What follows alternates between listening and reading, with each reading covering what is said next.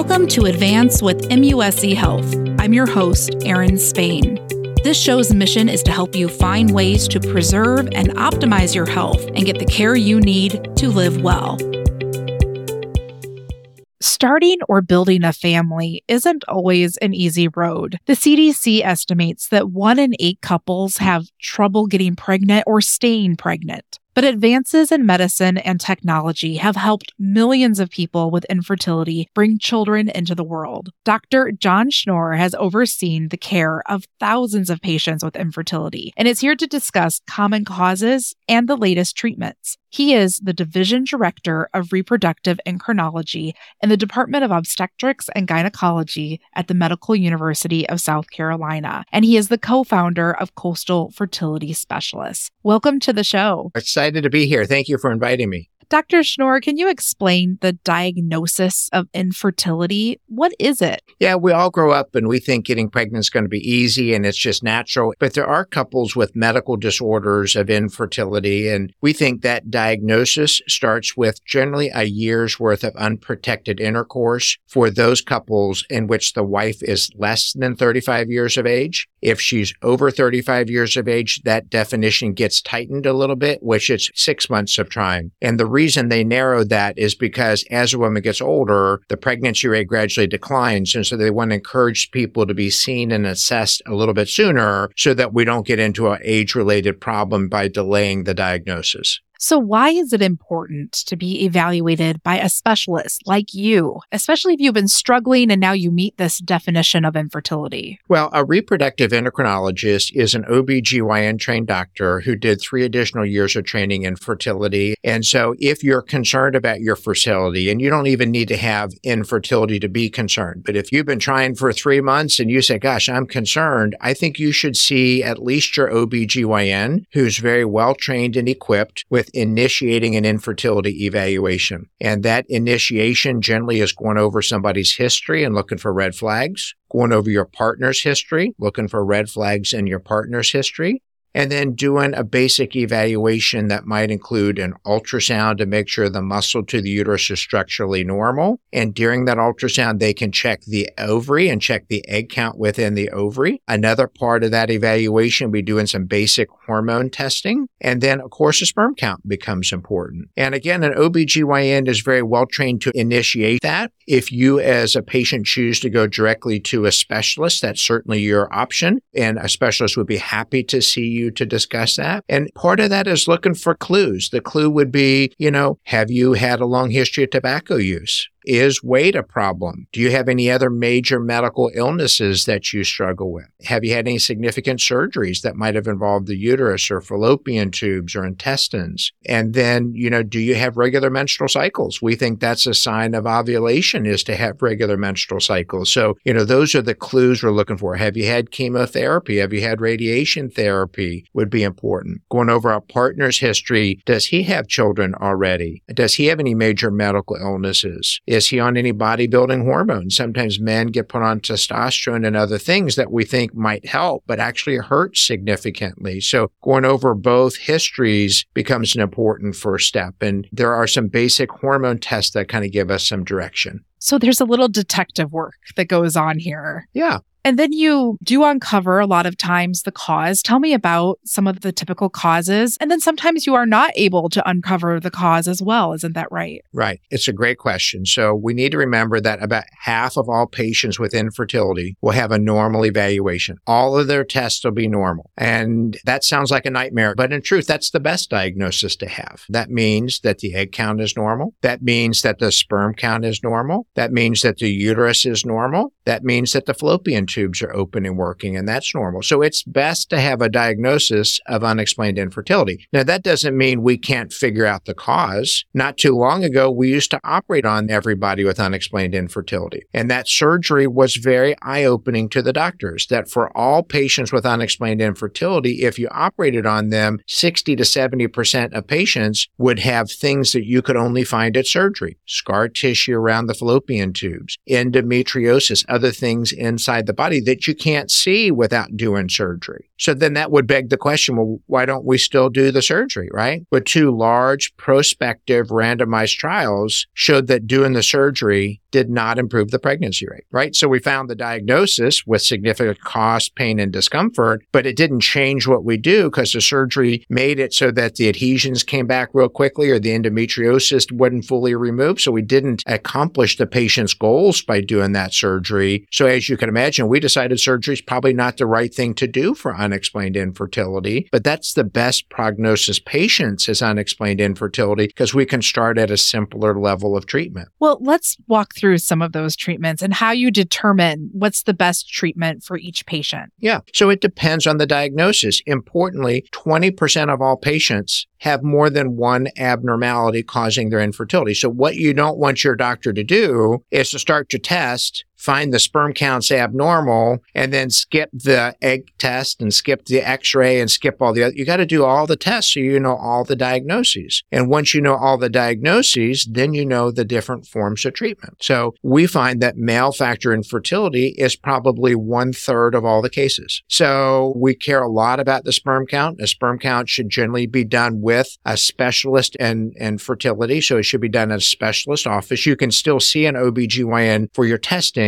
but your semen analysis, which is a very difficult test to do right should be done at a specialist office. It should be done with about three days worth of abstinence. And with that, they'll look at the amount of sperm which is present, the motility of the sperm, and the shape of the sperm to figure out is there any male factor infertility that we're dealing with. And then the second test would be x-ray to make sure the fallopian tubes are open and working. That can be done by your OBGYN or it can be done by the specialist. It's done where they put a little device into the cervix and they put warm dye up into the uterus under an x ray machine to make sure the uterus is normal, make sure the fallopian tubes are open and working. So then from that point, you can pinpoint what sort of treatments you might start with. Is that right? Right. Because if the tubes are blocked, generally we actually remove that fallopian tube to get the scar tissue out, which then gets us down a pathway of treatment called in vitro fertilization. That's a different form of treatment than if everything's normal and if the sperm count's low. And we do hormone testing for a patient. Hormone testing is a way for us to understand how many eggs are in the ovaries, make sure she's ovulating, make sure her thyroid hormones normal, all those types of things. That becomes important for understanding are we dealing with a decreased number of eggs? Are we dealing with a decreased quality of eggs? That helps me understand what medications to use to try to compensate for that. You have been treating patients with infertility for decades. Explain how this field has changed, especially in recent years, and how treatments have become more advanced. It's been amazing to see the changes. You know, I've been here now in Charleston for about 22 years and was in training in the early 90s. And in the early 90s, we didn't know a lot about fertility and fertility treatment. The belief amongst the leaders was that people only have intercourse at night. Therefore, we should only be taking the eggs out of the ovary at night. That may not be true, right? But anyway, they only took the eggs out at night. They only took the eggs out in an operating room that was at 98.6 degrees Fahrenheit.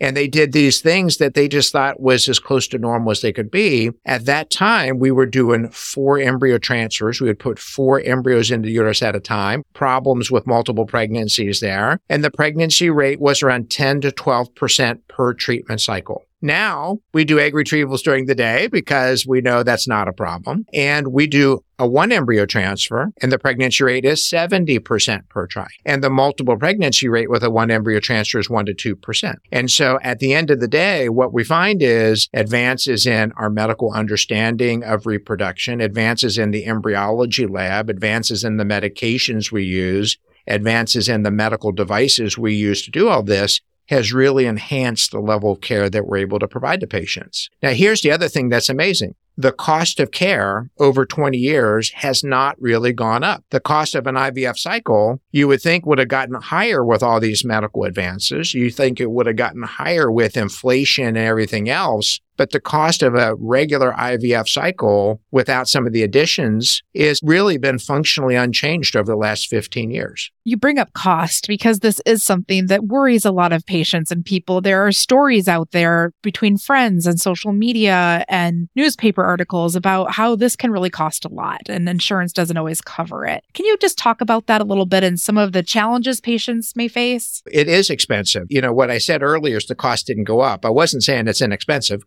because it's not. It's expensive. So, you know, the cost of an average IVF cycle without medications might be $10,000, might be $12,000, something in that range. Medications might be another couple of thousand dollars. So it is expensive what we do. And if you go to a fertility center that specializes in fertility treatment, you'll quickly understand why because it takes a gigantic team of people to make that happen. Not only do you need a doctor, but you need an embryologist, which is a highly skilled scientist who actually works behind the scenes to make this work. You need anesthesia. You need an operating room. You're going to need nurses to help you through all this. You need an andrologist to help on the sperm side. So it takes a village to make this happen, which is why we got good at it over time is we got a lot of specialists around us to guide us through all that. And I think that's really helped out a lot. One of the things that's been a real benefit on the financial side is more and more employers are including fertility treatment in their insurance policies. When I came to South Carolina, probably 20% of people had fertility coverage. Now probably 60 to 70% have fertility coverage. And sometimes part of our counseling is if you see a patient without coverage, if there's a will, there's a way. Let's help find an employer who can get you coverage so that sometimes even with a part-time job, you can get fertility coverage, which will cover your fertility fertility treatment. You mentioned there is a financial counseling aspect, but there's also a big emotional component that can come with undergoing infertility treatments. How do you help patients deal with the stress and the highs and the lows of this process? It's very challenging. And we know that if you look at studies and looked at the amount of stress on a couple with a new diagnosis of infertility, it seems to be equivalent to a new diagnosis of cancer. Very stressful, very challenging. You always dreamed of a family. You met a partner you want to have children with, and now you can't have children and you think it can't happen. And I think empowering them through knowledge and to have them see a specialist who says, look, this is something we deal with all the time. Your prognosis is good for these three three reasons. Let's finish up an understanding as to what's causing this. And let's talk about ways we can move through this in the least expensive, least invasive manner. We always start as simple as we can, but we know if you don't have sperm or your tubes are blocked, we're going to have to start a little bit fancier than we might normally start, but we can get to where we're going. And so often I think once patients trust you as a physician, trust the science and the medical knowledge that we have moving forward and understand that this is a medical disorder just like any other medical disorder, with the benefit being our long term success rate is over 95%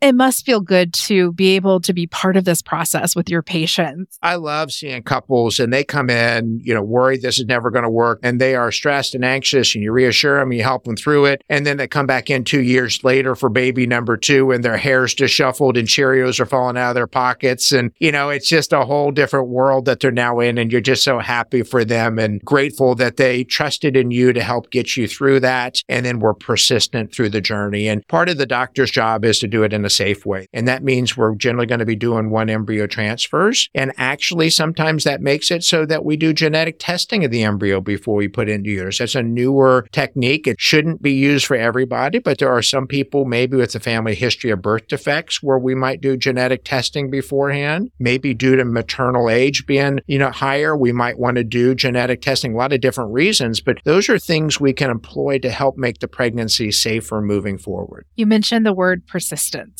that's something that patients should keep in mind before embarking on this journey? It's the absolute most important predictor of success. It's not female age, it's not sperm count, it's persistence. The patient who comes into me and says, Schnorr, we got a problem. We want you to help us. We'll do whatever it takes to get the job done they're going to have a baby. Now, I guarantee they're going to have a baby. Now, you might say that is an outlandish statement, Dr. Schnorr. What if they didn't have a uterus? I'd say, well, that's a challenge. And we have what we call gestational carriers who would help us with that. So somebody else would carry the baby. Well, what, Dr. Schnorr, what if they don't have any sperm? Well, that's okay. We can do testicular biopsies to get out sperm. And if that doesn't work, we can use donor sperm if we need to. What if they don't have eggs? Okay. Well, that's a challenge. If we need to do that, we can do egg donation. Okay. Well, what if they don't have a uterus? What if they don't have eggs? What if they don't have sperm? Well, okay, that's a donor egg, donor sperm, gestational carrier cycle. So the message is, is that we'll get there. We just need to figure out what's causing the problem and what's the lowest intervention step to move forward with, and then work our way through that. You are also able to help patients before they are undergoing a medical treatment such as chemotherapy to help preserve their fertility. Tell me about that aspect of what you do. That's a great question. And something I'm particularly endeared to is couples with a new diagnosis of cancer who are going to get cancer treatment. If you're a male with a new diagnosis, we know that chemotherapy or radiation therapy can decrease your sperm count and make it so you can't have children in the future. Freezing sperm before you start your chemotherapy, before you start your radiation therapy can be used so that that frozen sperm can be used later in life when you want to get pregnant. It's important that's done before the chemotherapy is administered. Your local reproductive endocrinologist specialist can do that for you, and they'll generally schedule that on a short term kind of emergency basis. If you're a woman with a diagnosis, we know that chemotherapy and radiation therapy can hurt the number of eggs in the ovary and the quality of eggs in your ovary. And it'll depend a lot on what type of chemotherapy is being used, what the dose is going to be, what the duration is going to be, and what your age is at the time of diagnosis. If you're younger getting chemotherapy, you tend to respond a little bit better than if you're older getting chemotherapy. I would recommend any male or female who's getting chemotherapy, radiation therapy, discuss this with their oncologist. And if they feel appropriate, discuss it with a reproductive endocrinologist. We can take out eggs before the chemotherapy is started. Those eggs can be frozen and then later used to get pregnant after you're a survivor. And so that is a very important tool available. Sometimes instead of freezing eggs, we can just suppress the ovulation and quiet the ovary during the chemotherapy and get a benefit with that also. So many different options. And I think it's worthy of a discussion. I know it's a hard time to have a discussion when you're worried about your new cancer and are you going to survive it to now be thinking about reproduction. But I think it's important to bring up and discuss. So you see patients both at MUSC Health Women's Care Fertility Services and at Coastal Fertility Specialists. Explain how MUSC Health helps you offer the very best care to patients. MUSC Health is amazing. I mean, they're amazing at the very beginning. They teach and train medical students, residents, and fellows all the way through the journey of OBGYN. They got a very, very good, very strong department. We are very happy to be part of the educators in the Department of OBGYN. And then when we're in Department of OBGYN, we're always exposed to latest research, latest medical studies, all those things that make us better as physicians. And so love being part of MUSC. What advice would you give to someone? They're thinking about getting pregnant down the road. How can they possibly prepare to be in the best health, to have the best chances of pregnancy? I think there's a couple of factors that are moving along at the same time. The first one is female age is probably one of the biggest predictors for outcome, and it has to do with egg quality and egg number. And so we think female age matters a lot. We think that above 35 years of age, female age becomes an increasing problem. Above 43 years of age, it becomes an almost insurmountable problem using a person's own eggs. And so if you haven't found the partner that you want to have a child with, remember there is egg freezing available, which gives the ability to take out eggs and freeze eggs so they can be used later in life. I think we also need to remember the environment that we subject our bodies to. And I think our body needs to be healthy to get pregnant and to carry a baby and have a low chance of miscarriage and a low chance of birth defects. And that means make sure we're not using tobacco, make sure we're minimizing alcohol. I'm not saying eliminate alcohol, but I think it needs to be minimized. And that's generally less than four glasses of alcohol per week. I think our weight matters a lot. And so I think we need to keep our weight down. We tend to use a body mass index to understand weight. There are calculators available on the internet for that. Understand your weight and try to get it as close to normal as you can. I think exercise is good for us mentally and physically. And I think eating a healthy diet is also going to be very important. So it's kind of taking care of yourself, taking care of your body, taking care of yourself emotionally and mentally, and then making sure that female age doesn't get in the way. Male age probably probably not quite as important as female age. The last question is what we ask everyone who comes on this show What do you do to optimize your health and live well? I really try to keep my body weight normal. I try to keep exercising, and I really believe that a healthy diet is important. And to me, a healthy diet is going to be low on fat intake. It's going to have a lot of phytonutrients in it. So a lot of the colorful vegetables and fruits and all that kind of stuff are going to help you out, minimizing alcohol intake and then eliminating tobacco. Well, thank you so much, Dr. John Schnorr, for coming on the show and explaining all the work that you do for folks with infertility. We really appreciate it. Thanks for having me. More information on this podcast, check out advance.muschealth.org.